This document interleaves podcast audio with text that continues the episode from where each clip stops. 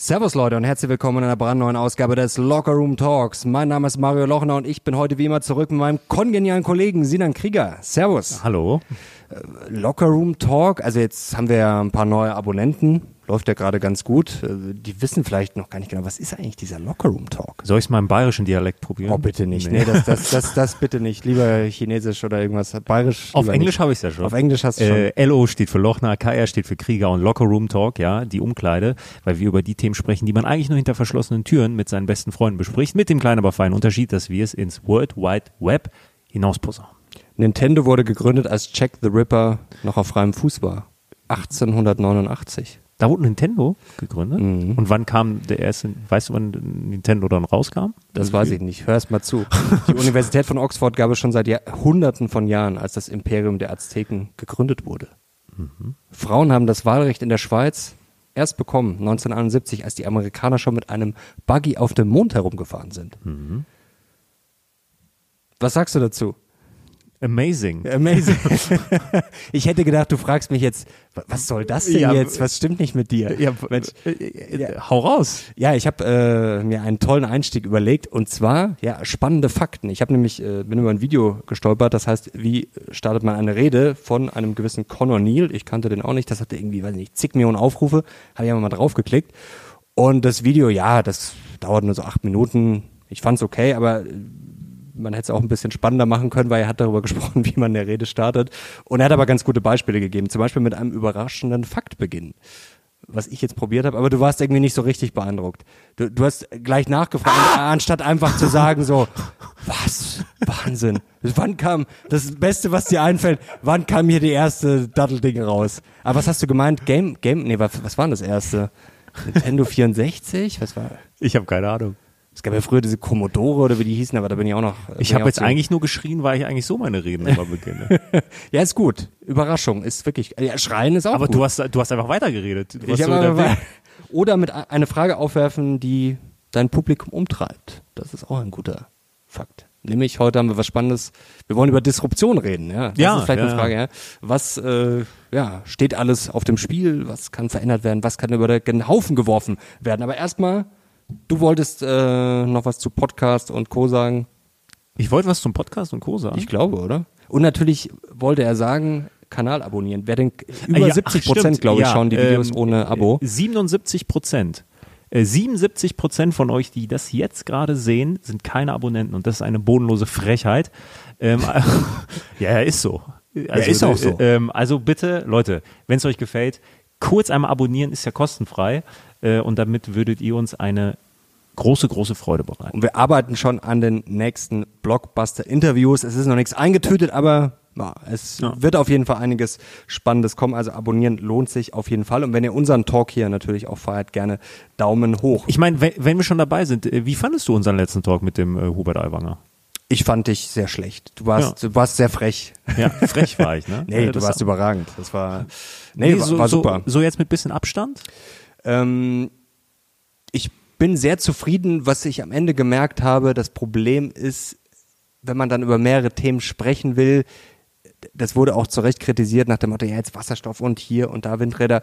Du kannst da nicht in die Tiefe gehen. Also man muss ja irgendwie schon vielleicht drüber sprechen, aber ich habe gemerkt, okay, ja, hinten raus wurde es vielleicht ein bisschen, ja, da vielleicht ein bisschen die Tiefe gefehlt, aber wir können ja nicht zehn Stunden reden, also könnten mhm. wir schon, aber schwierig. Das ist das Einzige, was ich ein bisschen äh, gemerkt habe. Aber sonst fand ich den Talk, mhm. ja, das war schon ein gutes Gerät. Mich hat ähm, äh, zwei Dinge dazu. Ich glaube, einmal, wir wurden ähm, zensiert von YouTube. Ja, das. Äh, also ja. ich bin, ich bin kein Verschwörungstheoretiker, aber in diesem Fall, das glaube ich schon, weil ähm, man kann das ja immer relativ an den Kommentaren, also äh, gut sehen an den Kommentaren und auch an den Likes, wie so ein Video dann läuft. Und in dem Fall passt das gar nicht zusammen. Also wir haben für die Aufrufe, die das Video hat, viel zu viele Likes und viel zu viele Kommentare. Ich das glaub, Feedback war ja mega. War also danke dafür auch nochmal. Ja, ich muss sagen, eine Sache hat mich besonders gefreut, die hat mich sogar fast gerührt. Es kamen sehr, sehr viele Kommentare zur Gesprächskultur. Mhm. Ähm, dass die Leute das gefeiert haben. Also dass wir den Gast ausreden lassen. Ähm, und das ist erstmal eine Sache, dass das überhaupt erwähnenswert ist, ist eigentlich schon traurig, aber umso schöner, dass es erwähnt wurde, denn das ist ja nichts, womit wir uns jetzt selber rühmen und selbst ähm, immer ähm, euch darauf aufmerksam machen, oh, wir sind hier, weil wir jeden ausreden lassen, sondern weil das für uns einfach vollkommen normal ist und weil ich auch glaube, dass das der einzige respektvolle Umgang miteinander ist. Und deswegen hat mich das sehr, sehr gefreut, dass ihr das feiert, dass wir unsere Gäste hier nicht äh, zensieren. Und es ist auch ungeschnitten. Einer hat irgendwie gesagt, wir hätten wieder Ja, das habe ich auch nicht verstanden. Ähm, unsere Meint er Talks, vielleicht die, die Bildwechselperspektive? Ich weiß es unsere nicht. Talks sind nie geschnitten, es sei denn, einer hat einen kompletten Blackout und kann sich an nichts mehr erinnern. Ansonsten wird hier nichts geschnitten. Ähm, ja, hat mich sehr, sehr gefreut und ähm, gerne wieder. Aber Hat mit dir alleine macht's auch Spaß. Ja, macht auch ein bisschen Spaß. Nee, war ein grandioser Talk. Wer den noch nicht gesehen haben sollte, mit dem Chef der Freien Wähler, mit dem Bundesvorsitzenden, ja, die ein gutes Ergebnis eingefahren haben. Ich glaube, fast 16 Prozent waren es am Ende. Die Wahl ist ja jetzt vorbei. Vielleicht, äh, was du gesagt hast zum Thema Zensur, nicht, dass das jetzt falsch verstanden wird. Also, ich habe mir auch gedacht, das ist vielleicht sogar vernünftig gewesen, denn es war ja vor der Wahl. Und jetzt muss man sich mal vorstellen, ich habe da auch drüber nachgedacht, also auf der einen Seite ist es ja absurd zu sagen, ja, das muss jetzt irgendwie ja, eingeschränkt werden. Aber jetzt stellt man sich mal vor, das Video macht, keine Ahnung, zwei Millionen Aufrufe vor der Wahl. Da kannst du ja wirklich, und die Leute sagen alle, boah, der, der Aiwanger, der, der gefällt mir richtig gut. Also das kann natürlich schon einen massiven Impact haben auf eine Wahl. Das ist irgendwie ein heikles Thema. Ähm, Ja, aber dann müsste, dann dürften die öffentlich-rechtlichen oder auch die, Ja, genau. oder, auch, oder auch die privaten Sender auch vorher niemanden einladen. Das wird Ja, auch es gemacht. ist ein, aber es ist auf jeden Fall, äh, wir haben ja dann auch mal geschaut, ob man theoretisch das bewerben kann. Kann man nicht. Äh, Ging nicht wegen Wahlwerbung. Also nicht, dass äh, jetzt hier die Kommentare kommen nach dem Motto, jetzt, so, jetzt äh, spinnen die auch schon irgendwie Theorien. Also man kann keine Werbung draufschalten wegen Wahlwerbung. Also liegt der Verdacht schon nahe, dass da vielleicht, ja, mein Gott. aber ich glaube, wer sich die ersten, also äh, wer die ersten zehn Minuten gesehen hat, weiß, dass es keine Wahlwerbung war. Nee, nee, um Gottes Willen. Also- Apropos Wahlwerbung, was äh, neulich kam, ich habe eine E-Mail bekommen und habe mir gedacht, was ist denn jetzt los? Nach dem Motto, ja, Lochner, ich schaue Ihre Videos wirklich gerne, aber dass Sie jetzt Wahlkampf für die AfD machen, also das ist wirklich eine bodenlose Frechheit. Und ich habe mir erstmal gedacht, äh, wo, also ich wusste gar nicht, worum es geht. Und anscheinend, also mir ist das noch nicht untergekommen, aber anscheinend, YouTube spielt ja Werbung ein, anscheinend kam da AfD-Werbung. Anscheinend. Ich kann es jetzt nicht bezeugen, es Okay. ich habe dann natürlich nachgefragt, so, wie kommen Sie zu dem Vorwurf und äh, worum geht's genau? Dann so, ja, da kam irgendwie Wahl, Wahlwerbung von Wahlwerbespot von der AfD und dann habe ich äh, dem freundlichen Herrn erklärt, äh, dass ich davon nichts weiß und dass das YouTube einspielt. Das ist jetzt nicht so, dass die AfD zu uns hier kommen und sagen so, ha, hätten Sie Interesse, dass wir Werbung äh, bei Ihnen machen? Und dann sagen wir, ja, das kostet so und so viel. Nein, das läuft über YouTube. Da haben wir keinerlei Einfluss drauf. Und ich habe es auch selber nicht gesehen. Also da kommt ja ständig irgendeine andere Werbung. Also das ist vielleicht auch mal ganz, ganz wichtig. Da wurde sich ja schon öfter beschwert über die, hier, diese Werbung ist ja furchtbar. Also wenn ihr euch wo beschweren wollt, dann müsst ihr euch bei denen beschweren, die die Werbung schalten oder bei YouTube. Wir können dafür leider nichts. Nee. Also das wird auch nicht vorher, das wird uns auch von YouTube nicht mitgeteilt, was da für eine Werbung Ja. kommt. Die spielen das einfach ein. Das ist vielleicht nochmal ganz äh, wichtig zu wissen. Was brennt dir denn auf den Nägeln? Ja, ich muss ein kurzes Statement machen. Und zwar? Das wird dir nicht gefallen, weil das ein super heikles Thema ist. Aber ich muss das kurz machen, weil ich habe tatsächlich, immer mehr Leute finden ja auch den Weg auf mein Instagram und auf mein LinkedIn und schreiben mir dann auch privat. Echt? Ja, letztens hatte mir einer geschrieben, das war lustig, weil ich hatte mich ja so über die Dönerqualität so aufgeregt. Ach so, ja. In Deutschland. Der hatte mir dann geschrieben, wo denn ich einen guten Döner in München essen würde. Gibt's da einen? Ähm, nein. Ja. Also ein, also ein, ein, ein Döner, der so mein, äh, mein Qualitätskriterium entspricht, gibt es nicht. Es gibt einen ganz guten, das ist keine Werbung, das ist Sindbad äh, Sonnenstraße hinterm Bahnhof. Ja, den kenne ich auch. Äh, der macht ja so, das ist eher so arabisch, aber das ist gut. Also das ist gut. Das ist jetzt nicht herausragend, aber das ist gut. Aber zum Beispiel diese ganzen neumodischen, äh, darf ich das so Türkic oder so, die sind ja sehr bekannt. Alles was, Das weißt du was, das, das äh, brennt mir auf den Nägeln, fällt mir jetzt gerade ein. Das ist nicht das, was mir auf den Nägeln Na, brennt. äh, nur ganz kurz, alles was mit Street Food, äh, Street Food und Fusion mittlerweile, also wirklich, wenn ich das schon lese, dann weiß ich schon, Ja. ich bin weg. Ja. Äh, nee, es ist was anderes, denn es kam sogar eine Nachricht, ähm, wie ich denn jetzt, weil äh, das war, ein, ich denke mal, ein treuer äh, Zuhörer, Mhm. der mich gefragt hat, wie ich denn jetzt zu dem Israel-Palästina-Konflikt stehe. Weil ich ja muslimisch sozialisiert bin, nennt man das so, großgezogen worden bin. Und äh, da möchte ich eine Sache ganz kurz zu sagen. Also ich bin kein Experte in dem in dem Ding. Ich habe eine grobe Ahnung über das Ganze. Also Mhm. ich denke, ich weiß mehr als die meisten darüber. Jetzt, ich bin aber nicht super drin und deswegen ähm, möchte ich dazu auch kein Urteil fällen. Und diese ganze Sache ist eh derart komplex und reicht so viele Jahre zurück. Also wir gehen auch vor das Jahr 1947, 1917, was ja so entscheidende ähm, Phasen waren. Das geht noch viel, viel weiter, dass ich mich dazu gar nicht im Detail äußern möchte. Nur eine Sache was mir an der ähm, Debatte hier in Deutschland, ich kann es nur hier in Deutschland beurteilen, unfassbar stört und auch traurig macht, ist folgendes. Nicht jeder, der die Palästinenser kritisiert, ist automatisch islamophob und nicht jeder, der den Staat Israel kritisiert, ist sofort Antisemit. Und genau das wird aktuell auf beiden Seiten gemacht. Jemand, der sich kritisch mit einer der beiden Seiten auseinandersetzt, ist entweder sofort Antisemit oder sofort Islamophob. Und das geht mir so gegen den Strich. ja, das ist schon äh, bedenklich, was da gerade abgeht. Also was mir auch nochmal wichtig ist, am äh, Dienstag gab es ja ein Update. Ich habe das wirklich so neutral wie möglich gehalten und da ging es auch gar nicht um Politik, da ging es eher um möglichen Einfluss auf Ölpreis, Börse und Co. Da gibt es ja viele Krisen, die wir leider schon erleben mussten und äh, das hilft, glaube ich, immer da mal rational zurückzublicken, dass sowas leider dazugehört. Der Konflikt ist ja auch nicht neu. Das ist ja, du hast ja gerade schon erklärt, das ist ja ein ja, man weiß gar nicht, wie man das bezeichnen soll. Ein äh, auf jeden Fall sehr komplexes Problem, um es mal so diplomatisch auszudrücken. Und es ist schon, ja, Wahnsinn gerade, wie hitzig das gefühlt wird. Ist auch kein Wunder, was da passiert ist. Das muss man sich mal vorstellen. Es sind so viele Juden gestorben wie zuletzt ja, während des Holocaust. Also es ist schon alles heftig. Und ja, wenn dann Kommentare kommen wie am Dienstag unter dem Video, einer hat geschrieben, für wen bist du? Ja, wie bei so einem Fußballspiel. Ne? Ja, dann frage ich mich schon, geht's eigentlich noch? Und was mir momentan ganz wichtig ist, auch wenn natürlich, es ist immer wichtig, komplexe Themen dann auch komplex zu behandeln und nicht einfach mit dem Finger drauf zu sagen, sagen so, ja, das ist jetzt gut und das ist böse. Aber was da am 7. Oktober passiert ist, ich glaube, das ist auch wichtig und das habe ich neu schon betont, das kann man einfach mal verurteilen und sagen, das ist wirklich, ja, da findet man gar keine Worte dafür, was da passiert ist, ohne ein Aber. Und das ist, glaube ich, wichtig. Und was mich verstört, dass es Menschen gibt, die dann ähm, feiern. Und ich finde es, egal in welche Richtung, das ist wirklich verstörend. Äh, Es gibt nichts zu feiern. Also, äh, wenn Menschen sterben, egal wo, warum. Und das ist, glaube ich, schon, was viele Leute schockiert. Und wie gesagt, damit würde ich es jetzt auch gerne stehen lassen. Und ich glaube, man kann sowas auch einfach mal verurteilen, ohne dann gleich zu sagen, Ah, aber, aber, aber, aber, aber, aber. Nein, eine Sache noch. Eine Sache noch. Jedes unschuldige Leben, was dort ausgelöscht wird, ist eine Tragödie und eins zu viel. Vollkommen klar. Also ich verurteile jeglichen Angriff auf beiden Seiten, wo Zivilisten sterben. Also das ist ganz, ganz dramatisch schrecklich, ja. Da müssen wir auch gar nicht lange drüber reden.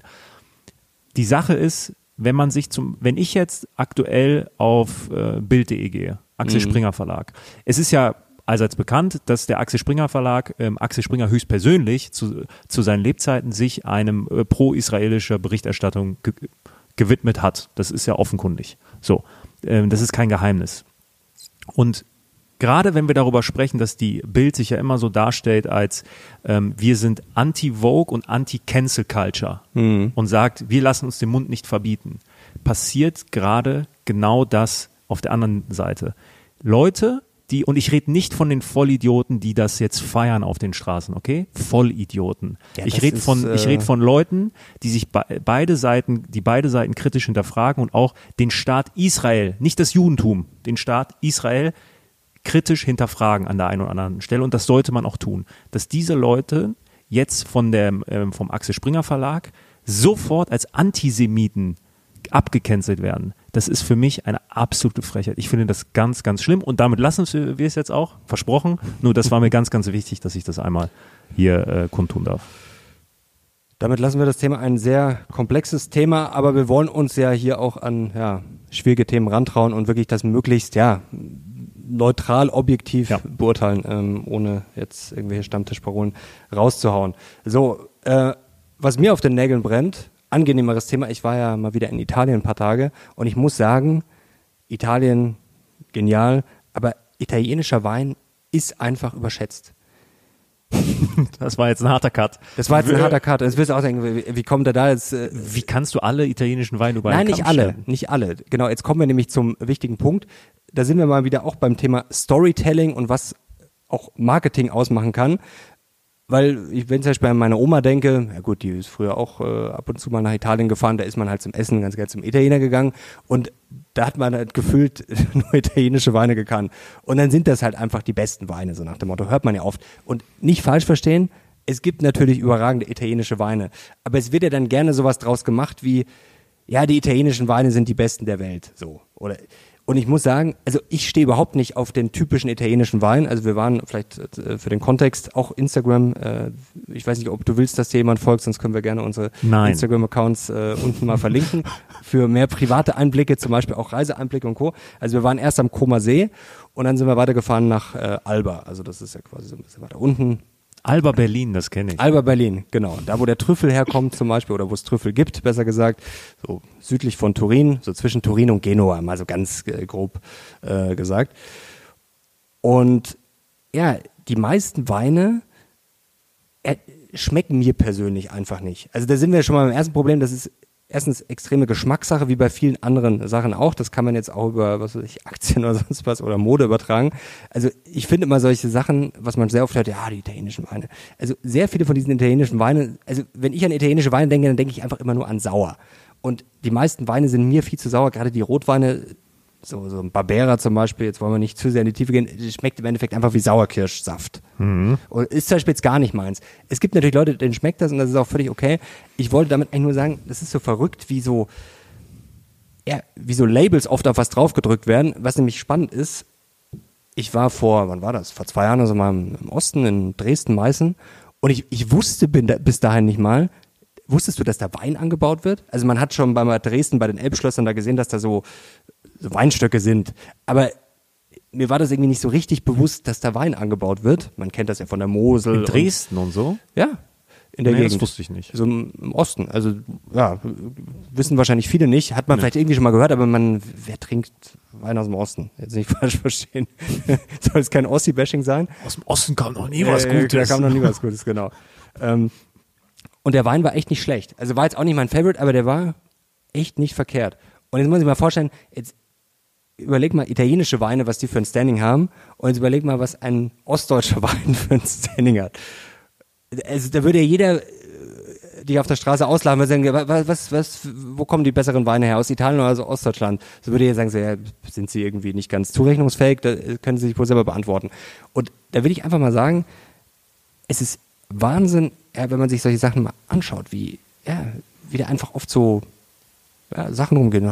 Die italienischen sind die besten. Also für mich zum Beispiel kann, können italienische Weine auf, mit französischen auf keinen Fall mithalten. Auch wenn es natürlich spitz, es gibt in jeder Weinregion. Du meinst so im Mittel? Ja, also so der durchschnittliche französische Wein, sage ich mal, den man auch jetzt nicht für super teures Geld kaufen kann. Ich sage jetzt mal für 5, 6, 7, 8 Euro bei Jacques Weindepot oder was weiß ich. Da finde ich die französischen Weine schon wirklich durchgängig sehr stabil um das jetzt mal so äh, zu veranschaulichen. Es gibt in jeder Weinregion natürlich gute Weine, schlechte Weine, das ist völlig klar. Das kann man so pauschal nicht sagen, aber ich meine nur solche Sachen wie, oh, die italienischen Weine sind so gut. Also da fällt mir immer dieses Gesetz von äh, Sturgeon ein, ähm, das hat sich damals äh, auf äh, Science-Fiction-Romane bezogen.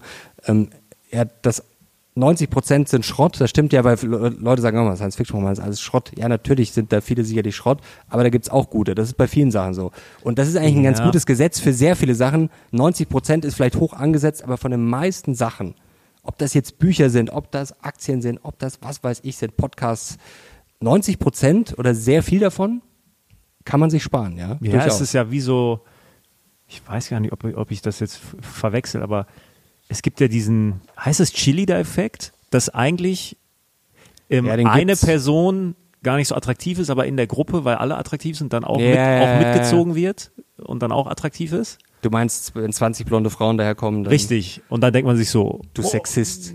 Nein, oder auch 20 ja, das stimmt, das stimmt, ähm, hübsche Männer.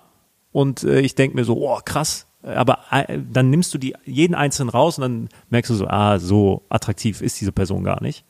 Ich glaube, vielleicht ist das bei dem ähm, italienischen Wein so, weil die italienische Küche ist ja über jeden Zweifel erhaben, denke ich mal. Also ja, gehört äh, so. Und weißt sehr, du, sehr dann La Deutsche Vita und dann das Wetter und die Namen, das klingt halt cooler. Weißt du, so ein Pinot Grigio, also so ein fast schon Billigwein, ist halt, klingt cooler als irgendwie so Grauburgunder.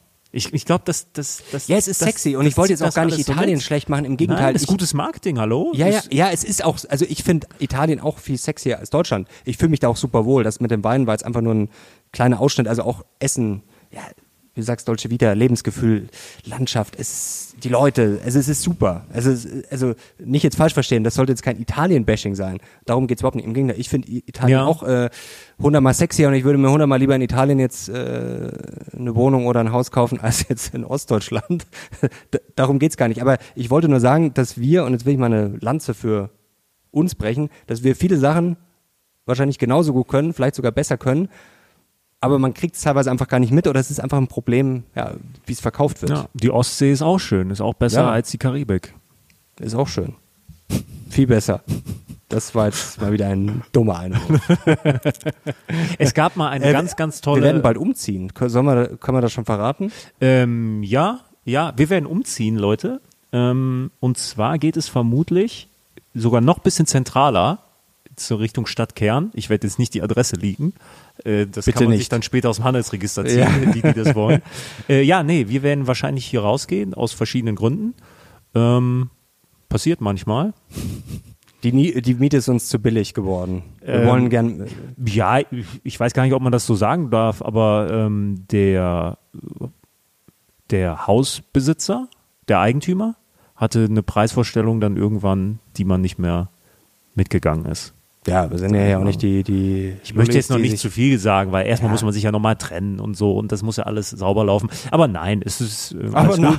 ähm, ich, m- in einer, in einer, wir, wir postulieren ja mal die freie Marktwirtschaft, ja, und in der Mhm. freien Marktwirtschaft darf sich ähm, ein, Eigen, ein Eigentümer darf frei entscheiden, was ihm Natürlich. se- seine Immobilie wert ist und wenn das nicht mehr mit unseren Vorstellungen übereintrifft, dann muss man sich halt trennen. Und du hast dich benommen wie ein echter Homo economicus und hast gesagt, oder wir besser gesagt, haben gesagt nein, hier rational. Ja, da muss ich sagen, ich bin der Homo economicus, weil du hattest Angst. Du wolltest erst. Nee, ich hatte keine Angst. Ich Nein, du hast ja bin äh, einfach bei solchen Sachen sehr bequem und denke mir, oh, schon wieder hier umziehen, mein Gott. Ich So- alles, was man sich sparen kann, Ja. auch wenn es ein paar Euro mehr kostet oder auch wenn es vielleicht dumm ist, aber Hauptsache ich habe meine Ruhe. Ja, ja. Weißt du, mein Credo ist, Ja, ich bin Ruhe manchmal haben. so prinzipiengelenkt, dann. Ja, aber du hast ja recht. Ich, ich, ist ja auch nicht, ich bin ja auch nicht stur, weißt du? Ich höre ja auch durchaus auf dich. Ich ähm, bin da nur, ich muss schon sagen, ich entscheide mich auch nicht so gerne. Entscheidungen. können Nicht entscheiden ist ja auch eine Entscheidung. Ja, ja. Nee, in dem Fall äh, musste man da einen äh, Schlussstrich setzen. Jetzt kommen wir mal zur Disruption. Wir haben noch spannende andere Themen. Ich werde gleich noch äh, was über Trüffel und Co. erzählen und äh, ein paar, ja, mir kommen da auch mal so ein paar spannende Gedanken, gerade wenn ich unterwegs bin. Ist immer ganz interessant. Ähm, Vegovi und Ozempic, die Abnehmspritzen, über die haben wir schon mal vor ein paar Wochen gesprochen und das war gar nicht mal so blöd. Da haben wir ein bisschen ja fantasiert, was könnte da äh, vielleicht drunter leiden, was könnte befördert werden, jetzt mal vorausgesetzt, das wird ein richtiger Boom. Und jetzt gibt schon die ersten Auswirkungen wichtig. Wir wollen das jetzt nicht pushen und hypen. Es kommt auch gleich äh, eine Auswirkung, die durchaus äh, nicht so schön ist. Aber spannend, Walmart hat vor kurzem Schlagzeilen gemacht. Und zwar, äh, wichtig zu wissen, Walmart hat ja auch eine Pharmazie und die können dann sozusagen tracken, wer kauft jetzt hier Vegovi und Ozempic. Nochmal ganz kurz zur Erklärung, diese Spritzen wirken wie? Sie hemmen den Appetit. Mal jetzt ganz vereinfacht erklärt. Das ist diese Superdrugs, Fett wegspritzen. Genau, Fett wegspritzen und geläufiger funktioniert Begriff. so, also nicht das Fett schmilzt, also du hast äh, weniger Appetit und nimmst dann im Zweifel ab, so 20 Prozent ist so ungefähr immer so die, die Richtschnur, was man da sagt. Und jetzt hat Walmart festgestellt, die Kunden, die die Fettwegspritze haben, ist eigentlich auch wenig überraschend. Was machen die? Die kaufen weniger Essen. Und tatsächlich kann mehrere Einflussfaktoren haben, aber der Food-Sektor in Europa jetzt wohlgemerkt, muss man dazu sagen, äh, Food und Beverage lief dieses Jahr relativ schlecht. Das mag mehrere Gründe haben, vielleicht auch, weil man natürlich im letzten Jahr dann besser performt hat, vielleicht war da schon ja, mal ein bisschen eine Korrektur fällig, aber es ist schon spannend, dass Walmart das jetzt schon merkt. Und jetzt ist die Frage, ja, könnte das eine riesige Disruption werden? Und ich finde es ja spannend, einfach mal zu überlegen, weg von diesem Thema eher so auf Aufhänger, als Aufhänger, gibt es überhaupt Branchen, die nicht disruptierbar sind? Weil wenn wir jetzt schon, weil wir hätten uns alle mal darauf einigen können, dieser Spruch, äh, gegessen und getrunken wird immer, das stimmt ja auch, der Mensch wird immer essen und trinken müssen. Die Frage ist nur, wie und wächst das immer weiter? Das ist ja die äh, spannende Frage. Ich möchte äh, vorab erst einmal den, Be äh, den Begriff äh, Disruption bisschen schärfer fassen, weil äh, streng genommen ist das nach der klassischen Definition keine Disruption. Nee, das wäre jetzt ja ein anderes Essen theoretisch. Äh, also oder ja. eine andere Ernährung vielleicht. Ja, oder es wäre ein Medikament, was äh, 30 Cent kostet. Das wäre eine Disruption. Das hier ist keine Disruption, aber ist egal. Vielleicht mal ganz äh, grundsätzlich darauf. Ähm, Disruption, ja, ist ja etwas, was ich glaube, das erste Mal so wirklich eingebracht ist ja ähm, Schumpeter, der das ähm, Kreative Zerstörung. ja, der das so ähm, aufgebracht hat und der auch einer der ersten war, der zum Thema Innovation geforscht hat. Und für ihn ist diese kreative, dieser kreative, ähm, diese schöpferische Zerstörungsprozess, was Disruption ist, was vollkommen Natürliches ist und was auch in einer freien Marktwirtschaft sein muss. Ja, alte Normen werden aufgerissen, werden zerstört und was Neues, Besseres, Produktiveres entsteht. Ähm, und jetzt der ähm, Disruptionsguru auf der Welt ist der Clayton, heißt er, glaube ich, mit Vornamen, äh, Christensen. Christensen, ja, genau. So. Klassiker, habe ich mir auch nochmal hier rausgeschrieben. So, und der hat wirklich, also ein Artikel, äh, auf, äh, den werde ich auch unten verlinken, weil ähm, der heißt auch What is äh, oder What are Disruptive Innovations. Der ist wirklich toll, weil er erklärt zum Beispiel, warum Uber nicht äh, eine disruptierende Innovation ist und auch Airbnb nicht.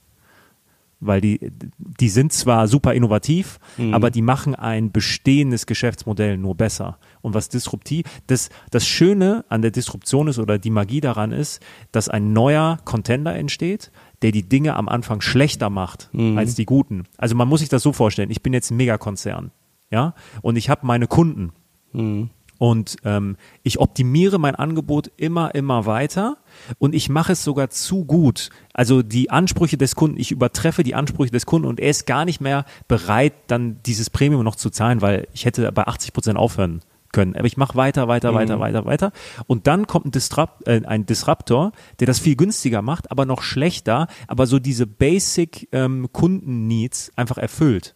Ja gut, muss er äh, günstiger sein? Die Frage ist Muss ja er auch, nicht. ob er vielleicht ganz was oder, anderes bietet. oder was oder was Neues bietet und weil er so klein ist, ja, erlauben ihm die Kunden auch noch mehr Fehler und das ist das Problem, was diese ganz ganz großen Mega-Caps, also diese Mega-Unternehmen ja haben, die können sich ja ähm, und Christensen spricht davon, die können sich ja nicht selbst disruptieren. Also die müssten ja ihre bestehende äh, Zielkundschaft bewusst sauer machen und aufs Spiel setzen, um dann diese neuen Technologien ähm, umzusetzen. Und das ist die Magie daran. Vielleicht mal ganz kurz zu den ganzen Plattformen jetzt, Apple etc. Die machen das natürlich schlau oder Google sind da ganz weit vorne, auch ein Amazon. Die kaufen dann kleinere Unternehmen, die diese Disruptoren sind, aber die lassen die auch autark laufen. Die haben dann immer noch ihr Hauptgeschäft und lassen die mitlaufen, sind dann aber mit dabei. Das hat sich dann vielleicht in den letzten Jahren geändert, aber nur mal ganz kurz zu dem Thema Disruption und was das ist. Du hast ja gerade schon dieses Innovators Dilemma beschrieben. So heißt ja auch dieses Buch. Ja. Das habe ich tatsächlich vor vielen Jahren gelesen. Das Super. würde sich mal wieder lohnen, das rauszugraben. Und du hast es ja gerade schon beschrieben. Kodak ist ja da so ein schöner Fall. Also du hast ein bestehendes Produkt, das funktioniert. Und jetzt ist ja das Problem, ja, du hast bestehende Kunden, die Kunden sind vielleicht sogar zufrieden. Und jetzt äh, war ja damals bei Kodak die Geschichte mit der Digitalfotografie. Die haben ja quasi die erste digitale Kamera Ja. erfunden. Aber was machst du jetzt? Die war damals jetzt noch nicht, natürlich nicht so gut. Du hast es ja gerade schon beschrieben. Dann hast du ein neues Produkt, was am Anfang ja, nicht so richtig funktioniert, was die Leute vielleicht erstens gar nicht wollen oder wo man sagt, ja, das ist halt irgendwie nix. Und dann kannst du ja von einem bestehenden Produkt, was die Leute Ja. wollen und nachfragen, sehr schwer sagen, okay, das äh, gut, das haben wir jetzt immer noch, aber hier, schaut mal, hier habt ihr das. Und dann haben die Leute natürlich einen Anspruch. Das ist ja das eigentlich das Gute, dass Leute, da sind wir jetzt auch wieder beim Marketing, ja eine Marke mit einer Qualität verbinden. Und wenn jetzt von Kodak was kommt, zum Beispiel, oder von Apple oder wie auch immer, und das funktioniert dann nicht, dann sagen die Leute so, ja, das, da ist die Qualität aber jetzt schlecht geworden. Und dann verlierst du die vielleicht komplett als Kunden. Und das ist natürlich ein Riesenproblem. Wie du von diesem Bestehenden quasi dich selbst disruptierst und sagst, ja, okay, das läuft jetzt vielleicht noch fünf bis zehn Jahre, aber digital wird halt in 10, 20 Jahren, gut, du musst natürlich erstmal das Potenzial erkennen und musst dann diesen Umstieg schaffen. Und der ist halt verdammt, verdammt schwierig. Und Christensen als Unternehmensberater sagt dann, äh, macht eigene Dependancen auf, also eigene Firmen, Unterfirmen, die komplett autark laufen, die das dann machen können, diese neuen Innovationen nachgehen können ähm, und so. Und es kann dann sein, dass die dann eurem Hauptgeschäft ähm, auch dann Kunden irgendwann dann wegnehmen, aber es bleibt dann halt im äh, Konzernkosmos. Ist ein super, super, super spannendes Thema. Ja, auch wie die, wie die ähm, Historie und ähm, die Markenkraft eines Unternehmens zu Bürde wird. Das ist ja das Krasse. Ähm, Ja, und das ist ja auch dann irgendwo das Geheimnis dahinter, warum zum Beispiel ETFs nicht so schlecht sind Ja. und warum keine Aktie sicher ist. Denn jetzt, wie gesagt, jetzt haben wir gerade über Lebensmittel gesprochen. Das ist jetzt ja nur ein Trend, der gerade gekommen ist. Jetzt ist die erste Möglichkeit, dieser Trend setzt sich fort. Und die anderen Möglichkeiten sind, es kommen in den nächsten 20, 30 Jahren andere Sachen. Also theoretisch eine neue Form der Ernährung. Andere Superdrugs, keine Ahnung. Also Sachen, die wir uns vielleicht noch nicht mal vorstellen können. Aber man sieht ja jetzt, wenn selbst sowas jetzt schon die Umsätze ja, beeinflusst und das ist noch nicht mal richtig ins Laufen gekommen. Die Frage ist auch, kommt das ins Laufen? Darum Ich- geht's jetzt gar nicht. Also was, was noch wichtig ist zu Doch, sagen. darum geht's. Weil eine Ganz kurz noch äh, zur Vollständigkeit, äh, was man auch sagen muss, was Walmart auch festgestellt hat, es wurde tatsächlich ähm, mehr verkauft bei Gesundheitsprodukten und äh, Fitnessausstattung, zum Beispiel Yogamatten und äh, Sportkleidung. Also da wurde mehr verkauft, ganz interessant. Wie gesagt, das würde ich jetzt nicht alles fortschreiben und sagen, so, das, das ist jetzt ganz wichtig nochmal. Und Walmart hat jetzt auch keine großen Probleme, die Aktie läuft ganz gut. Sie haben nämlich insgesamt, weil sie auch diese Drugs verkaufen, haben sie sogar eine leichte Umsatzsteigerung. Also das ist immer wichtig. Es geht jetzt nicht darum, dass Walmart äh, Riesenprobleme hat. Es geht jetzt nur darum, dass Walmart quasi Coca-Cola ist ja massiv abgestürzt, glaube ich, an einem Tag 5%, was für Mhm. einen Konzern wie Coca-Cola vollkommen ungewöhnlich ist. Das ist ja eigentlich so eine Schon sportlich. Also es ist ja eigentlich einer der Low-Vola-Aktien. Ähm, ich glaube, äh, um auf das Beispiel ähm, zurückzukommen, Vegovi und äh, Ozempic. Ozempic. ähm, ich, ich glaube da nachhaltig nicht dran, dass es den äh, Food- and Beverage-Bereich nachhaltig verändern wird. Das, das glaube ich nicht. Ich glaube, das ist jetzt auch eine Überreaktion des Marktes. Ähm, und für mich wäre das dann eher eine Einstiegschance. Also ich bin jetzt nicht in Einzelaktien, aber wenn, dann hätte ich jetzt in Coca-Cola äh, massivst aufgestockt. Ähm, und zu deiner Frage, gibt es Aktien, die nicht disruptierbar sind? Ich glaube, dass die ähm, Oder Branchen vielleicht. ja, vielleicht es- reden wir eher über Branchen ja, als Einzelaktien. Es gibt ja diese äh, Maslow'sche Bedürfnispyramide. Dazu Mhm. wird auch bald was kommen bei Beating Beta. Und die sagt ja, dass erst ein, äh, eine äh, Stufe befriedigt sein muss, um die nächste Stufe zu erreichen. Und ganz unten sind die Sicherheitsbedürfnisse. Ja, also ich möchte, das ist, ich möchte äh, vier Wände haben und ich möchte nicht angegriffen werden. Und den Lockerroom Talk. Und den Lockerroom Talk. Und dann kommt ja sowas wie Essen, Trinken, Hygiene. Das ist ganz weit unten. Ja, das sind so die Grundbedürfnisse eines Menschen. Und erst später kommt dann sowas wie Selbstverwirklichung etc., wo dann halt eigentlich diese ganzen ähm, Unternehmen angesiedelt sind äh, aus dem Silicon Valley. Ja, äh, äh, Facebook, bla bla bla. Ne, die sind dann eher da oben. Ähm, und da ist natürlich ähm, eine Disruption da, die gigantisch ist. So, aber ganz weit unten jetzt, wo, wo ich dann auch so Unternehmen wie ähm, Coca-Cola ähm, einschätzen würde, ähm, die sehe ich dennoch als relativ oder am sichersten vor Disruption an. Denn ich glaube nicht, dass es eine neue Art des Essens geben wird. Wir werden weiterhin unsere festen Lebensmittelbestandteile essen. Zumal ich auch diese ganzen, wie heißen die, Whole Foods und so, ich finde das ganz schrecklich. Also ich glaube mir, also das wird sich, das sage ich jetzt, das wird sich niemals durchsetzen, flächendeckend. Ähm, so eine, solche Aktien wie Geberitz zum Beispiel, ähm, die äh, Kloschüsseln herstellen, finde ich super spannend, weil äh, dein Geschäft erledigen wirst du äh, immer müssen. Ich würde da vielleicht äh, nochmal auf eine andere Stufe, nicht Stufe gehen, aber vielleicht auf einen anderen Ast, was du gerade angesprochen hast, Hygiene, was ich ja auch ja, spannend finde, solche Unternehmen wie Johnson Johnson. Also wenn man Hm. jetzt wirklich so weggeht, vielleicht vom Essen eher zu den Grundbedürfnissen, sowas wie Zahnpasta. Zahnpasta kann natürlich auch sein, dass wir uns in, klar, kann auch sein, dass wir uns in 20, 30 Jahren die Zähne irgendwie putzen. Gibt's ja heute schon durch mit irgendwie, wie nennt man das?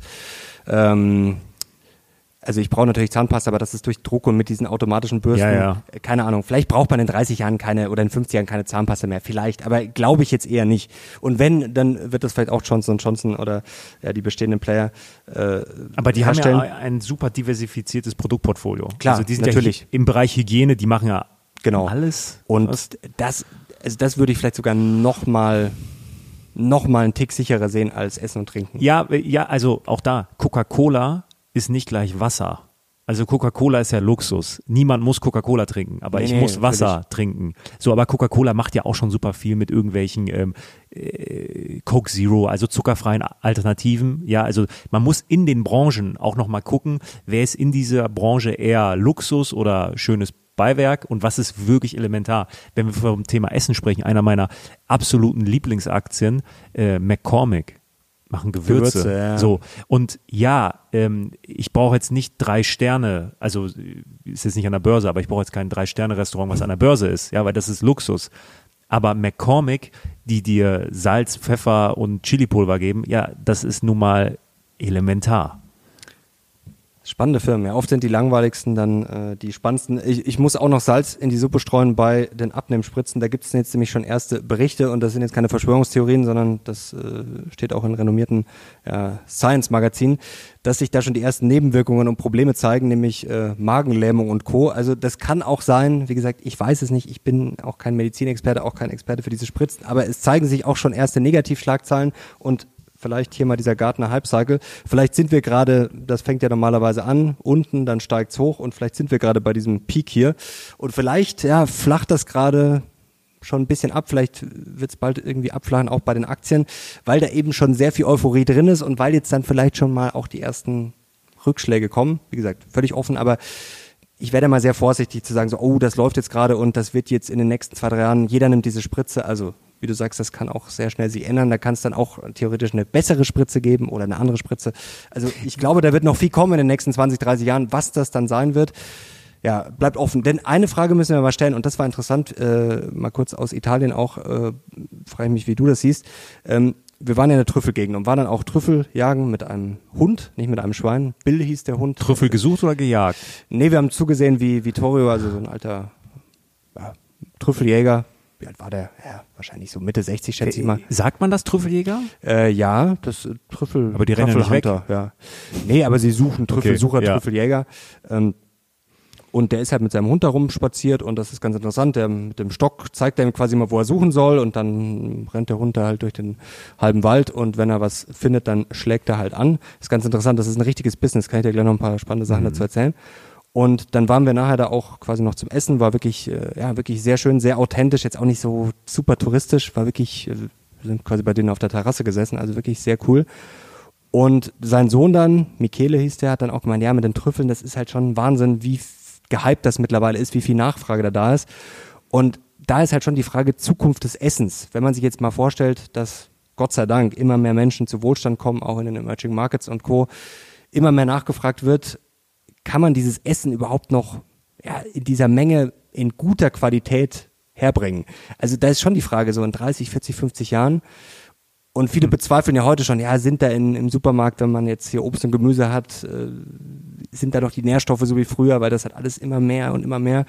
Das ist schon eine Frage, ob das, es wird irgendwie funktionieren, aber ob die Essensqualität besser wird dadurch, also ob es dann nicht irgendwann mal wirklich einen Trend gibt. Nicht jeder wird einen Bauernhof haben können, aber ob es da vielleicht dann doch mal so, ja, entweder sehr innovative Sachen gibt oder vielleicht sogar so eine Umkehr zu, ja, ich äh, baue mir mein Zeug lieber selber an. Mit dem Trüffel, das muss man sich mal vorstellen. Weißt du, wie lange so ein Trüffel hält, wenn der jetzt da quasi ausgegraben wird? Also wie lange du den verwenden kannst? Sag mal, der wird jetzt ausgegraben, dann wird der weiter verfrachtet ins Restaurant oder auf dem Markt. Ich kann mir vorstellen, dass wenn du ihn nicht einlegst, der relativ schnell. Was schätzt du? Also ich habe es äh, falsch geschätzt. Weil das ist ja, das sieht ja auch aus wie so, das sieht ja ein bisschen aus wie, sag mal, wie Ingwer so ein bisschen. Ja, so ein, es ist so ein Knollen. Pilz. Es ist ein Pilz. Deshalb drei Wochen. Ja, ich hätte jetzt auch gesagt, so Monat schon. Es hält eine Woche. Ja. Also die Trüffelsaison, die geht so Oktober los. Also uns wurde dann erklärt, so es kann schon sein, dass es dann auch mal zwei Wochen hält, aber du musst dann natürlich kühlen, du musst dann, wenn du den einwickelst, dann musst du das ständig wechseln, das Tuch und so. Aber grundsätzlich so eine Woche. Und wenn du dir das jetzt mal vorstellst, von Italien da, da rennt hier Vittorio mit seinem Hund rum, der findet den, der wird ausgegraben und hält dann eine Woche und muss dann zum Beispiel nach China. Das ist schon alles, das ist schon alles sportlich. Gibt's in das, boah, das weiß ich nicht. Ich weiß, dass es in Italien Trüffel gibt. Ich weiß auch, dass es in der Türkei Trüffel gibt. Auch im Osten, Ja, ähm, also nicht Ostdeutschland, aber Ich werde das nie vergessen. Ein, äh, mein, boah, wie hieß das? Nicht mein, ein Onkel von mir, aber nicht blutsverwandt, also dazu geheiratet irgendwie. Der kommt aus einer Ecke in der Nähe von Istanbul und der kam halt zurück nach Deutschland. Der ist mit dem Auto und kam wieder. Und da, ich war, ich war zwölf oder so und der hatte eine Tüte und ich kannte das damals nicht mit ähm, Trüffel. So, weil die, schwarz oder weiß? Ähm, schwarz. Und Also der billige. Aber immerhin. und das waren solche Knollen. Ja, da gibt's Und Riesendinge. ähm, das waren von seiner Family, die das da einfach mal rausgezogen haben, die hatten das aber für sich selber. Also die wussten gar nicht, dass das ein Business ist. Und der hat da so reingebissen. Ja, das kann man schon essen. Der hat da in den ja. Trüffel reingebissen und So. das war für mich, das war mein erster Berührungspunkt mit Trüffel und jetzt dann irgendwie äh, 10, 15 Jahre später äh, gehst du zum Italiener und der wiegt dann halt ab, Mhm. wie viel äh, Trüffel er da drauf macht. Das ist schon, äh, ja, das, das, das ist schon spannend. Es gibt ja immer wieder in der Gastronomie ähm, Trends äh, und auch Trends, die sich länger äh, halten. Trüffel ist jetzt so etwas. Du hattest das mal mit Avocado, gut, die ist jetzt immer noch da. Gut, ist nicht ganz so teuer. Äh, da aber, wurde auch, aber es ist auch Luxus. Also ja, ja, ist ja auch nicht billig. so, natürlich. und äh, da wurden ja Milliarden, das ist eine ganz spannende Industrie. Da, da kann, da, dazu werde ich mal was mitbringen äh, in den nächsten Wochen. Die, ähm, die PR für Avocados, da sind Milliarden reingeflossen, um das als Mhm. ist ja super Popkultur mittlerweile ja, auch. um ja. es als Superfood zu deklarieren. Wenn du mal schaust, ein Apfel oder Birne ist eigentlich besser von den Nährstoffen. Ja, Avocado hat, ist natürlich schon gesund und jetzt Na, nicht das gesund es ist immer nicht, relativ. Ja, es ist nicht das Schlechteste, was du essen kannst, aber wenn ich jetzt jeden Ultra Tag, äh, genau, wenn ich mir jetzt jeden Tag äh, Avocados reinstopfe, äh, ja, das ist jetzt nicht die beste, Also, ich beste bin, also überall, wo Superfood draufsteht, bin ich schon mal raus. Weil, ganz ehrlich, eine Superfood ist Apfel, Birne, Banane. Was zum Beispiel auch, äh, da habe ich neulich Super. mich äh, drüber mit jemandem unterhalten, äh, immer so als gesund verkauft wird, ist zum Beispiel Hummus. Ja. Das ist ja, also so ein kleines Ding Hummus hat 600 Kalorien, wenn man das jetzt so im Supermarkt kauft. Das ist jetzt auch vielleicht nicht ungesund in dem Sinn, aber was das Kalorien hat, das ist ja immer die Gefahr. Man denkt dann, oh, das ist gesund und dann, Ja, ja. das ist, also das, da kann ich auch eine Pizza essen. Das ist ja der Witz von dem fetten Veganer, ne? der sagt, Ja. ich ernähre mich doch so gesund, ja, und was isst du? Ja, den ganzen Tag Hummus. und- Drei Kilo Hummus am Tag ja, und dann, zehn Avocado. dann bist du ja trotzdem im Kalorienplus. Das ist, Ja, also das, das das ist wahr. Auch da Nüsse. Also es gibt nichts ja. auf der Welt, was derart kaloriendicht ist wie Nüsse. Ich liebe Nüsse, aber wenn du 100 Gramm Nüsse isst, hast du halt 600, 700 Kalorien weg. Ja, herzlichen Glückwunsch. Das ist schon sportlich. Aber ganz spannend auch beim äh, Trüffel, um nochmal darauf zurückzukommen, das ist ja wirklich eine Wissenschaft. Also man kann das ja auch nicht züchten. Ja. Das Einzige, was du machen kannst, du kannst Bäume pflanzen und dann beten, dass da Trüffel wächst, zum Beispiel Linden, Eichen, aber gibt's äh, viele verschiedene. Und was interessant ist, was uns auch dieser Mekele erzählt hat, es gibt jetzt zum Beispiel auch in der Schweiz schon Trüffelsuche und es wird auch schon, ja, angenommen, gerade jetzt da, ja, Temperaturveränderung und so weiter und so fort, hat er auch bestätigt, es war sehr warm in Italien. Ähm, er hat schon gemeint, dass es ja nicht normal ist, dass es schon wärmer wird, dass man da schon gewisse Trends erkennt. Und zum Beispiel auch in Deutschland könnte das auch, ja, wenn sich Trends fortsetzen, in 10, 20 Jahren äh, durchaus möglich werden. Also das ist jetzt keine komplette Spinnerei. Also eigentlich müssten wir jetzt gucken, dass wir uns irgendwo, wo das vielleicht in 10, 20 Jahren gehen könnte, dass wir jetzt da Bäume pflanzen wie blöd, Linden, Eichen und Co.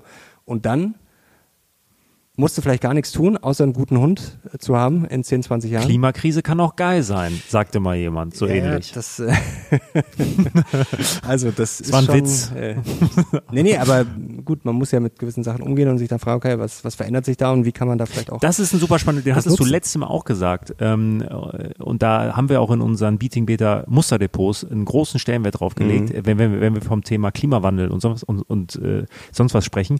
Die Aktien, die den verhindern wollen, nicht verraten jetzt. äh, Top- nein, nein, top ich, ich werde es nicht sagen, aber nur ich spreche auf einer auf High Ja. Level. Äh, die Unternehmen, die den verhindern wollen, die äh, wurden richtig abgestraft und die Unternehmen, die äh, Menschen dabei helfen, sich anzupassen, Mhm. die gehen durch die Decke. Mhm. Und äh, das ist ja, das geht in dieselbe Richtung. Das Auch schon ein klares Statement der Börse, was man da, was man der Politik zutraut. Ja, es ist ja wie mit den äh, Grundstücks- und Immobilienpreisen auf Sylt, Mhm. die die höchsten in ganz Deutschland sind. Wenn der, ähm, wenn der Wasserspiegel ansteigt, ist Sylt das erste, was äh, in Deutschland weg ist. Scheint den Leuten, äh, den Superreichen, nicht so wirklich äh, zu interessieren. Wobei, das sind ja zwei Paar Schuhe, weil bei Sylt rechnet man ja nicht damit und beim anderen, bei der Anpassung rechnet man dann ja doch damit. Also das ist ja, aber man sieht, das ist auch irgendwie, Ja. ja, also da kann man als auch nicht sagen, dass Stimmt, der Markt, ja. also das ist ja auch wieder Thema rational, also da kann man jetzt auch nicht sagen, dass der Markt irgendwie das rational widerspiegelt. Also da ist sicherlich Nee. auch, ja, Stimmt, jetzt wo du es sagst, ist eigentlich ein spannendes Ding. ja, also so viel dazu, der Markt ist rational und hat immer eine klare Aussage, also das ist dann ja auch ziemlich widersprüchlich oder vielleicht interpretieren der wieder auch einfach was rein. Vielleicht denkt sich jetzt der Erste auf Sylt, ach ja, das ist ja, stimmt, das ist blöd. Verkaufe ich jetzt mal. Vielleicht haben wir jetzt gerade die Immobilienpreise in Sylt ruiniert. Ich hoffe nicht. Ich glaube Ähm, nicht. Äh, sehr spannend, dieses Trüffel-Business, äh, das haben die uns auch voran. Weißt du, wie die, die Hunde quasi trainieren? Also da gibt's mehrere Methoden, dass die quasi Ich dachte übrigens, das wären immer Schweine, aber das Hunde. Das Nee, äh, natürlich, Schweine gibt's auch, aber äh, da jetzt in Italien, da äh, nutzen sie Hunde. Und das fängt schon an, dass die quasi an den Zitzen von der Mutter, dass die da so zum Beispiel reibst du dann Trüffelöl drauf, ähm, dass man sich quasi dran äh, gewöhnt. Oder du hast äh, zum Beispiel einen Ball zum Spielen und versteckst dann quasi in dem Ball einen Trüffel, dass der quasi ja, diesen Geruch wahrnimmt und dass der halt dann lernt, das zu suchen. Äh, das ist schon wirklich interessant. Also äh, das ist ein richtiges Business und da äh, wird natürlich so ein Hund auch richtig viel wert. Also so haben wir auch gefragt, die kriegen dann auch Angebote natürlich für die Hunde, dann so 10.000, 20.000 Euro. Also es ist schon wirklich, ja, ist schon spannend. Ich habe auch noch zum Thema Trüffelland müsste man haben. ja, das wäre wär spannend. So, über den Hype-Cycle haben wir schon gesprochen. Noch ganz kurz auch ein Buch, was äh, spannend ist zum Thema Disruption. Bold heißt das, ist auch schon ein paar Jahre alt. Und da geht es um die sogenannten 6D. Vielleicht nochmal ganz kurz zum Thema ähm, Disruption. Erstes D, Digitalisierung. Das hat man eigentlich sehr schön gesehen an der digitalen Fotografie, Ja. wie sowas laufen kann. Dann Deception, Täuschung. Ähm, dass man am Anfang, da haben wir heute auch eigentlich schon drüber gesprochen, er sich täuschen lässt von einem neuen Produkt, zum Beispiel digitale Kameras am Anfang oder Smartphones nach dem Motto, ja, das ist ja wohl lächerlich, das ist ja kompletter Schrott. Und oft, äh, du hast vorher gesagt, sind die Produkte am Anfang halt nicht gut. Also die sind zwar innovativ, aber sagt halt jeder so, oh, das ist aber nicht gut. Und dann gibt's halt irgendwann oft eine Innovation, eine Verbesserung und dann, wenn es irgendwann mal den Punkt erreicht, dann gibt's halt exponentielles Wachstum. Und dann geht's halt komplett durch die Decke. Äh, Demonetarisierung ist auch ein interessanter Punkt bei diesen 6D. Also Disruption ist auch ein Punkt. Gut, ich erschaffe neue Märkte oder erschaffe ein Produkt, was die Leute vielleicht gar nicht kannten. Oft, das ist ja auch ein Problem, dass die Leute oft, wenn du jetzt jemanden fragst, was hättest du gern, dass die Leute wissen oft gar nicht, was sie wollen. Also vielleicht von den bestehenden Sachen, aber jetzt zu sagen, so, jetzt stell dir irgendwas vor. Stell dir, zum Beispiel, was hättest du gerne? Irgendwas, was es noch nicht gibt. Das ist eine super schwierige Frage. Deswegen halte ich auch oft von so Kundenbefragungen nicht so viel nach dem Motto, also wenn du jetzt sagst, äh, Feedback, so wie gefällt euch das, was quasi, was wir bieten, was, äh, wie gefällt euch das, aber immer dieses so, was wünschst du dir, das ist auch meine Erfahrung, da kommt eigentlich nie was Vernünftiges. Und ich tue mich das aber auch sehr schwer. Was hättest du gerne? Blöde Frage, oder? Ja, Ja, gar nicht so einfach. Ich müsste länger drüber reden, äh, drüber, drüber, drüber nachdenken. Und was auch noch interessant ist, ähm, Dematerialisierung, also das haben wir auch gesehen, zum Beispiel früher hatte man ja sehr, sehr viele Einzelteile, du hast hier sogar das iPhone liegen. Wenn man sich mal vorstellt, was das iPhone heute kann, was man da früher alles gebraucht hat, da fängt ja schon mal mit dem Diktiergerät an, was jetzt beim iPhone, glaube ich, nicht die spannendste Funktion ist, wo jeder sagt, ja, Diktiergerät, aber früher hast du halt ein Telefon gebraucht, ein Diktiergerät, eine Videokamera, ein Foto, was weiß ich, was da alles drinsteckt. Hier, das ist interessant, wenn man sich das mal anschaut. Hier auch, äh, ja, was da sozusagen alles, alles drinsteckt. Da, vielleicht können wir das einblenden.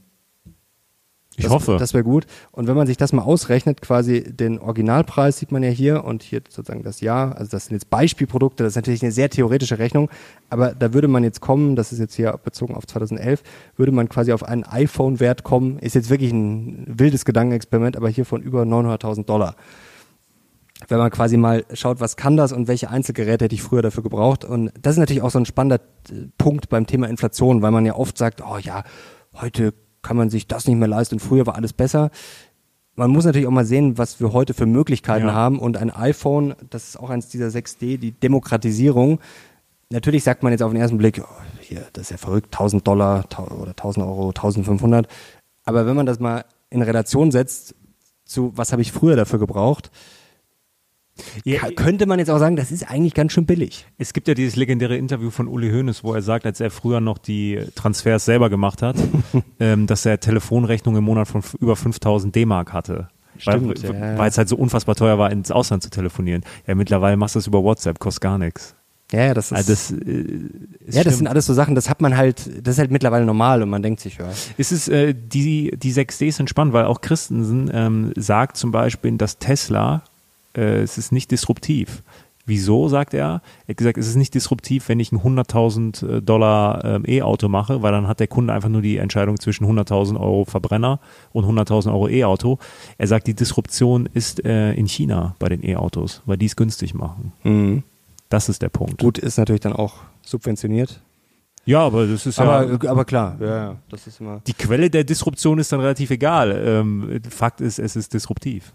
Und das sieht man ja auch, wenn man über die IAA gegangen ist, dass da, und wenn die äh, Frau von der Leyen davon spricht, dass der Markt überflutet wird mit günstigen chinesischen Autos. Das ist Disruption. Das ist ein spannendes Thema. Also ich habe mir hier nochmal ein paar Sachen aufgeschrieben. Was, was würde man gern, äh, was hätte man gern oder was muss disruptiert werden? Also vielleicht fängt man mal mit so Alltagsproblemen an. Da sind wir ja zum Beispiel schon dran. Was ich zum Beispiel völlig irre finde, dass wir heutzutage noch so viel Zeit verschwenden mit, wir stehen im Stau. Für mich das Schlimmste, ich stehe an der Kasse. Also das sind so Sachen, wo man sich denkt, dass wir heutzutage noch Da der- gibt's ja schon die ersten ähm, Genau, wo Feldversuche, wo du einfach reingehst. Das Genau. wird mit Kameras äh, gemacht. aber es sind halt noch Feldversuche. Also man steht halt hier bei uns äh, ziemlich lange in der Aber Kasse. das ist dann vielleicht, äh, ja, ist das, ist das eine disruptive Innovation oder ist es eine inkrementelle, also eine, die es nur besser macht? Das weiß ich nicht, ist auch egal. Ähm, auf jeden Fall, es gibt das schon. Ähm, vermutlich ist es aktuell wirklich noch zu schlecht oder zu teuer. Vermutlich ist es der Preis, weil so ein, und gerade in Deutschland, in Europa DSGVO Datenschutz, kann ich mir auch vorstellen. Ähm, und ich glaube, so einen ganzen Ja. Laden mit den passenden Kameras und Sensoren auszustatten, ich glaube, das ist ak- aktuell einfach noch zu teuer. Was auch absurd ist, das Beispiel hat lustigerweise auch der Herr Niel, heißt er, glaube ich, gebracht, was ich vorher gesagt habe mit der Rede. Da hat er den überraschenden Fakt gebracht, dass die Erde uns in sehr, sehr, äh, die, nicht die Erde, Entschuldigung, die Sonne in zwei Minuten, glaube ich, sind's, vielleicht sind es mittlerweile drei Minuten oder zwei Minuten dreißig, so viel Energie schickt, wie wir quasi für alles brauchen. Also das hat Elon Musk, glaube ich, auch vor kurzem, äh, das äh, haben wahrscheinlich viele schon mal aufgegriffen. Aber wenn man sich das vorstellt, was die, was die Sonne uns für eine Energie schickt, also wir diskutieren jetzt hier, oh, wenn jetzt hier jeder ähm, seine, weiß ich nicht, was war das letztes Jahr, ähm, hier seine Heizung einsteckt, oder wenn jetzt äh, alles klimatisiert werde, dann bricht alles zusammen. Ja, da sieht man eigentlich mal, auf welchem schlechten Niveau wir sind. Also das ist eigentlich Wahnsinn. Also Energie, jetzt mal ganz einfach gedacht. Natürlich ist das jetzt mal wieder sehr, sehr einfach und man muss es erst umsetzen. Aber alleine die Sonne schickt uns das zig, zig, zigfache, was wir brauchen quasi an Energie. Also das ist eigentlich Wahnsinn. Also da sieht man mal, was- was, wir eigentlich da, wie schlecht wir das umsetzen. Und was da, gut, es gibt natürlich auch Länder, die machen es jetzt besser, das haben wir in Deutschland natürlich auch gerade ein bisschen eine Sondersituation. Aber wenn man einfach mal diesen Fakt kennt und sich dann äh, bei uns anschaut, dass äh, darüber gesprochen wird, oh ja, hier, der Strom darf jetzt keine zehn Sekunden zu lange laufen, kalt duschen, wie auch immer. Und man weiß dann solche Sachen. Also da haben wir, glaube ich, viel Optimierungspotenzial. Das ist schon Wahnsinn. Ja, ich glaube, wir sind also als, äh, als menschliche Gesamtheit sind wir in einigen Bereichen voll weit und in anderen noch gar nicht so weit. Ich finde, das beste Beispiel sind immer Schnürsenkel. Vor allem, dass die ständig aufgehen. So, gibt es noch keine bessere Alternative, also Flächendecke, als flächendeckende Alternative gegenüber Schnürsenkeln? Na, es gibt ja Schuhe ohne Schnürsenkel. ja, aber das, äh, du ja. trägst gerade Schuhe mit Schnürsenkeln, Ja. ich trage welche, Tim trägt welche. Ja, also geh mal auf die Straßen und dann ähm, und dann guck mal, wie viele Leute Sch äh, Schuhe, äh, Schuhe tragen mit Schnürsenkeln. Das sind 90 Prozent. So und Schnürsenkel sind eigentlich total bescheuert. Du musst die, du musst einen Knoten machen. Da da da geht's schon los. Das musst du lernen als Kind. Dann gehen die auf. Dann ist das auch nicht Das finde ich das Schlimmste. Das so, und bei mir, bei manchen, da muss ich sagen, Nike ist da am schlechtesten, obwohl ich Nike-Schuhe gerne mag und Nike auch lieber mag als Adidas. Aber Nike-Schnürsenkel sind im Ja. Zweifel die beschissensten. Ich, ich mache die schon gar nicht mehr zu, ich stecke die einfach nur Ja, ich immer neben rein. So. Und es ist auch nicht sonderlich ästhetisch. Wir haben uns dran gewöhnt, dass Schuhe das haben, aber ästhetisch sind jetzt so Schnürsenkel auch nicht. Also Schnürsenkel sind eigentlich der perfekte Beweis dafür, dass wir in einigen Dingen echt noch wirklich hinterherhinken. Es muss doch was Besseres geben. aber gut, das würde uns jetzt im Endeffekt, äh, ja, es würde das Leben minimal verbessern. Aber es gibt, glaube ich, so Sachen, Dass wir mehr Energie oder haben, ist schon äh, wichtiger für auch, den dass wir im Stau Fortbestand der stehen. Menschheit. es ist auch so faszinierend, in Italien gibt's ja immer diese Mautstation oder diese Tollstations, wo man dann auf der Autobahn fährt und dann musst du entweder musst du zahlen oder du ziehst da hier die äh, Karte raus und dann steckst du die nachher irgendwann rein und musst dann zahlen. Und es ist schon faszinierend, da war ein Münchner vor uns, dicker BMW und ich übertreibe jetzt nicht, der fährt da rein und war ungefähr zwei bis drei Minuten zu blöd, dieses Ding da reinzustecken. Und das ist nicht so schwer, weil da steht auch auf Englisch sogar, please insert here. Es leuchtet sogar. Er hat es aber nicht geschafft. Ja, Mario, damit hast du eigentlich dir die Antwort schon gegeben, weil äh, warum stehen wir im Stau? Weil der Mensch dumm ist. Ja, genau. Aber Selbstfahrende wird den Mensch Autos? disrupten, das. Ja, äh, gut, aber ja, selbstfahrende Autos, Ja, das wäre theoretisch eine Option. in einer, in einer, wenn die richtig gecodet sind, dann dürfte es keine Staus mehr geben. Auf jeden Fall deutlich weniger. Weniger. Es sei, ich, ja, und ähm, Riesenthema, ähm, Ampelsysteme. Äh, Es gibt ja, es gibt eine israelische Firma, ich habe den Namen nicht mehr parat, die äh, smarte Ampelsysteme herstellen. Ähm, das heißt, wenn du nachts ja, irgendwo lang fährst und es ist weit und breit keiner, hast du immer grün. Das checkt die. Die checkt die Auslastung etc.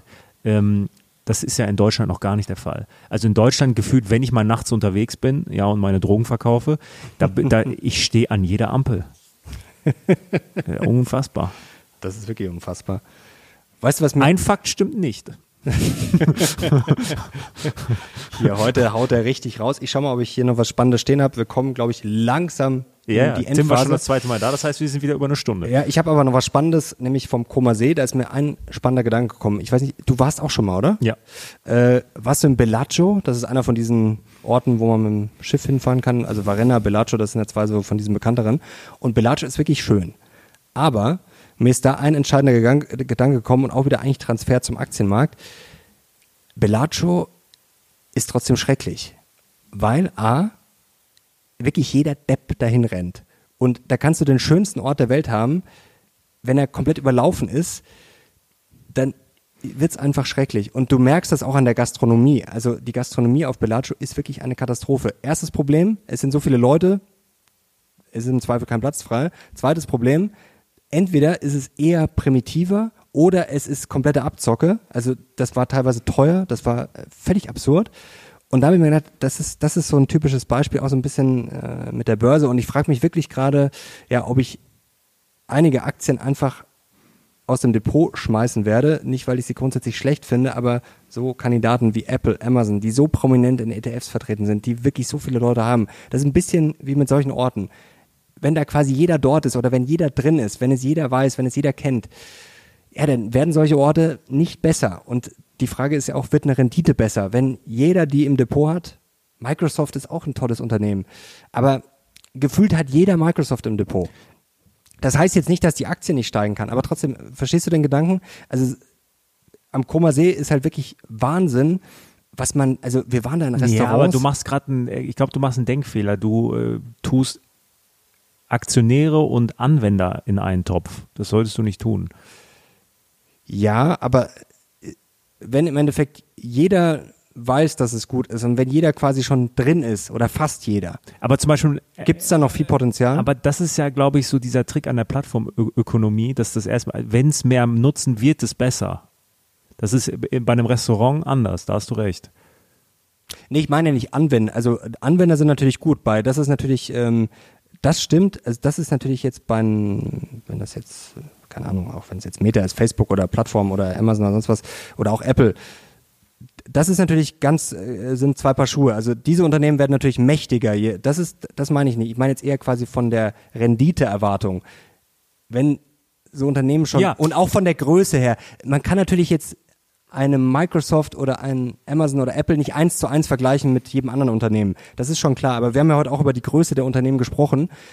Bei Apple, Apple hat ja auch ein bisschen das Problem, dass man eigentlich, jetzt kommt dann die Apple Vision Pro, aber da ist ja auch die Frage, wird das dann gleich überzeugen? Und da ist der Anspruch hoch. Das Problem ist ja bei Apple ist nicht billig und bei Apple haben wir eigentlich schon gewisse Perfektionsansprüche. Apple ist das, das Paradebeispiel aktuell meiner Ansicht nach äh, von einem Disruptor zu einem Disruptierten zu werden, potenziell.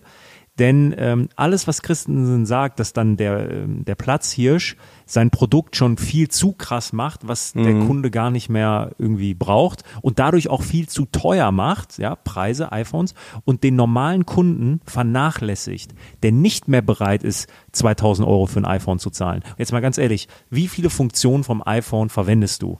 So, das ist jetzt spannend, weil das öffnet die Türe für ähm, neue Marktteilnehmer, die dort jetzt reingehen. Also Apple ist ein super Beispiel, was du sagst. Um bei deinem Restaurantbeispiel zu bleiben und bei deinem Ortbeispiel. Als Investor wärst du jetzt nicht ähm, in Bellagio, so heißt das? Mhm. Ähm, Gibt es nicht auch so ein Hotel in Das Bellagio, ja, Ja. ja. Das Ähm, könnte vielleicht, ich weiß es nicht. Bellagios gibt es wahrscheinlich Ja, ja. auch mehrere in so, Italien. Du würdest dann eher sagen, okay, ich gehe irgendwo an den Rand in einen kleineren Ort, wo ein kleines, süßes Lokal ist, was geil ist, was noch keiner kennt. Als Investor hättest du trotzdem die Absicht, dass es dann irgendwann zum neuen Bellagio wird. Naja, man kann ja auch sagen, ich staub eine gewisse Ve äh, Prämie ab, zum Beispiel eine Value-Prämie. Ich kann ja einfach eine, eine Normalisierung haben. Also es muss ja nicht gleich das äh, Größte werden, es muss ja einfach nur sagen, wo viele Leute sagen, oh, zum Beispiel Shell ist ja auch so ein Beispiel. Vor ein paar Jahren hat die gesagt, um Gottes Willen ist vorbei und jetzt hat sich die Aktie verdreifacht äh, seit ein paar Jahren. Also man kann natürlich schon auf so Aktien schauen, die wirklich bäh sind, wo man sagt, ja, okay, mach kein- also ja, haben wir jetzt schon eine ganz schöne Gegenbewegung gesehen. Also erst musste jeder in die grünen Aktien rein und äh, da war Öl natürlich komplette Katastrophe. Jetzt sehen wir schon so eine Gegenbewegung. Ist jetzt auch äh, die Frage, ob das jetzt langsam vielleicht dann wieder ein Gleichgewicht findet, vielleicht auch sich wieder in eine andere Richtung bewegt. Aber das ist jetzt mal nur so ein Beispiel. Und äh, wir haben da wirklich Restaurants gefunden. Das ist halt schwer, das zu finden. Also das ist ja auch äh, am Aktienmarkt auch so. Ist auch nicht so einfach. Also natürlich kann man Unternehmen finden, die vielleicht viele noch nicht kennen, die Potenzial haben. Und ja, wir saßen da am Koma See unten, das war wirklich perfekt, aber das war, also ich habe die Recherche nicht gemacht ähm, und ich habe nur gehört von Madame, dass äh, das sehr lange gedauert hat, das zu finden. Das also nicht nach dem Motto googeln, bestes Restaurant. Ähm, und da sieht man das ja, aber das lohnt sich dann auch. Ähm, wir hatten wirklich am Koma See auch zwei Restaurants, wirklich top. Ja, also keine, keine Touri-Fallen, auch ein bisschen versteckter. Nicht gehypt, also wirklich ähm, top, top, top. Ähm, interessant noch, äh, Vittorio, das wird dich vielleicht auch ein bisschen stolz machen, der hat wirklich kein Wort Englisch gesprochen. Ähm, wir haben dann noch Italiener kennengelernt, er hat dann quasi ein bisschen übersetzt, Jüngere, die waren aus Mailand, Matteo war auch gut drauf und der hat sehr gut Englisch gesprochen und äh, Vittorio konnte kein Wort Englisch, aber was kannte er natürlich? Bayern München. Weltmarke. Ja, Der Verein schon- mit den meisten Da ist man immer ein bisschen, ein bisschen stolz. Ich bin ja vielleicht, ne, vielleicht, vielleicht, vielleicht, ich hoffe, es klappt, bin ich, ähm, nee, darf ich nicht sagen. Ist noch Warum? eine Überraschung. Ach so. Ich- oh ja. Nee. Ähm, aber es bahnt sich vielleicht etwas an. Ähm, ich, hab, ich möchte noch abschließen. Ich möchte den Podcast heute abschließen mit einem äh, Zitat. Das ist eigentlich, ich bin in so eine Bubble gelandet. Ähm, für so Motivationszitat. Eigentlich immer ein bisschen cringe. Ähm, aber da bin ich auf einen äh, Podcast gekommen, ein amerikanischer Podcast, der ist genauso wie wir macht. Also der macht seinen Podcast und dann gibt es tausend Shorts überall. Ja, Ist der so gut wie unsere? ähm, Nein, natürlich nicht. Aber der Mann hat einen schönen Satz gesagt und ich übersetze ihn jetzt äh, aufs Englische, weil der hat mich in dem Augenblick wirklich motiviert. Das, du wirst jetzt wahrscheinlich Gänsehaut bekommen vor Fremdscham, aber ich fand das gut. Und zwar hat er gesagt, die Magie, die du suchst, versteckt sich hinter der Arbeit, die du vermeidest. Das war in dem Augenblick, boah, das hat mich wirklich, wirklich, das war, das war schön. Ich, ich habe noch was Schönes. Jetzt wolltest du abschließen, aber Ja. also mich hat diese Woche am meisten inspiriert vom Business Line, dass ja der, selbst der beste Ochse darf nicht mit dem Bauern am Tisch essen. So, das hat mich sehr inspiriert. Hast du die Beckham-Doku schon gesehen auf Netflix? Nein. Echt nicht schlecht. Das Problem ist, man kennt halt schon alles. Ich habe ich hab, ich hab nur diesen Ausschnitt gesehen, wo äh, Victoria heißt sie, ähm, dann äh, sagen möchte, dass sie aus einem armen Elternhaus kommt. Hast Mhm. du das gesehen? Ey, das ist legendär. Sie sitzt vor der Kamera und sagt, ja, meine Eltern hatten nicht Beide viel. so Arbeiterfamilie, so, glaube ich, gesagt. So, ja. äh, und dann ist David noch im Raum, ist an der Tür und sagt, sag, was dein Vater für ein Auto hatte. Sag, sag es bitte. Und sie so, nein, das, das muss man verstehen, David, hör auf. Also, sag, was der für ein Auto hatte. Und sie dann so, ja, der hatte einen Rolls Royce. Okay. ja, das ist sehr lustig, weil den, äh, den Hintergrund kannte ich noch gar nicht. Sie hat das aber sehr überzeugend rübergebracht. ja. Den, den Take, äh, den Part habe ich noch nicht gesehen. Arbeiterfamilie mit dem Rolls Royce. Aber Wer was- kennt sie nicht? Aber was krass ist, äh, da kann ich mich noch dran erinnern, 1998 gab es ja diesen Vorfall gegen Argentinien, wo er da so ausgetreten hat. Ausgetreten, er hat seinen Fuß gehoben gegen Diego Simeone. Wahrscheinlich so mit der größte Unsympath des Weltfußballs und äh, auch als Trainer, aber auch, äh, wobei ich, ich schätze ihn sehr, was er da bei Atletico macht, auch wenn es teilweise sehr anstrengend ist er ist erfolgreich damit und das ist schon Wahnsinn, was er da aufgebaut hat. Als Spieler war er eigentlich vielleicht sogar noch schlimmer. Und kennst du die Szene, wo Beckham 1998 und ja gut, rote Karte und das wusste, das wusste ich natürlich. Ich glaube, ich habe das sogar damals als Kind gesehen. Aber was danach passiert ist, das habe ich nicht so mitbekommen. Der wurde ja wirklich. Der wurde zerrissen. Ja, also nicht zerrissen, das war eine Hetzjagd, aber das ging über Monate. Dass er jetzt in den Stadien ausgepfiffen wurde, okay. Aber dass da auch wirklich, äh, ja, mit, die, mit diesen Puppen, die äh, quasi mit seinem Trikot aufgehängt und so, da kann ich mich auch noch dunkel dran erinnern, aber ich habe das komplett vergessen. Also das war ja wirklich, also verrückt. Und man muss ja eins sagen, auch wenn das vielleicht ein Fehler war, trotzdem, also ganz ehrlich, das, äh, den Hass hätte man, wenn dann eher auf den haben müssen, der da die rote Karte provoziert hat. Ähm, was heißt Hass? Äh, ist vielleicht generell beim Sport das falsche Wort, aber zu sagen, ja, das, äh, er hat jetzt da ganz, die ganze Nation äh, in den Ruin getrieben, die Fußballnation, also ganz ehrlich, ähm, ja, das ist eine lächerliche Situation. Gut, regelkonform vielleicht, aber Wahnsinn, was, also, ja, da hat man wirklich Mitleid. Also wegen so einem Schwachsinn ja, wenn also, du ähm, wow. sehr, also wenn du sehr attraktiv bist und sehr reich bist, dann ist dir der Neid der Leute sicher und der entlädt sich dann natürlich, wenn du dir einen Fehltritt erlaubst. Da ist David Beckham nicht der Erste, dem dieses Schicksal ereilt. Weißt du eigentlich, wie Trüffel riecht? Riechen Jetzt hör auf mit deinem Trüffel. Das erzähle ich dir beim nächsten Mal. Ja, bitte, bitte. Sehr interessant. So Leute, ich hoffe, euch hat's gefallen. Ich habe Hunger bekommen jetzt. Gerne Daumen hoch. Ich auch. Ich habe heute auch noch nichts gegessen, glaube ich. Gerne Daumen hoch und natürlich Kanal abonnieren. Ja, wir haben einiges vor. Und wir haben auch bald, äh, kann ich auch schon mal verraten, nicht wo, aber wir haben bald einen sehr spannenden Termin in ein paar Wochen in äh, Berlin. Vielleicht oh, bald oh, stimmt, mehrere ja. spannende Termine. Also das ist, glaube ich, mein Highlight des Jahres. Auch, ja, werdet ihr sicherlich bald mehr erfahren. Danke dir, danke euch. Wir sind jetzt raus. Bis zum nächsten Mal. Ciao.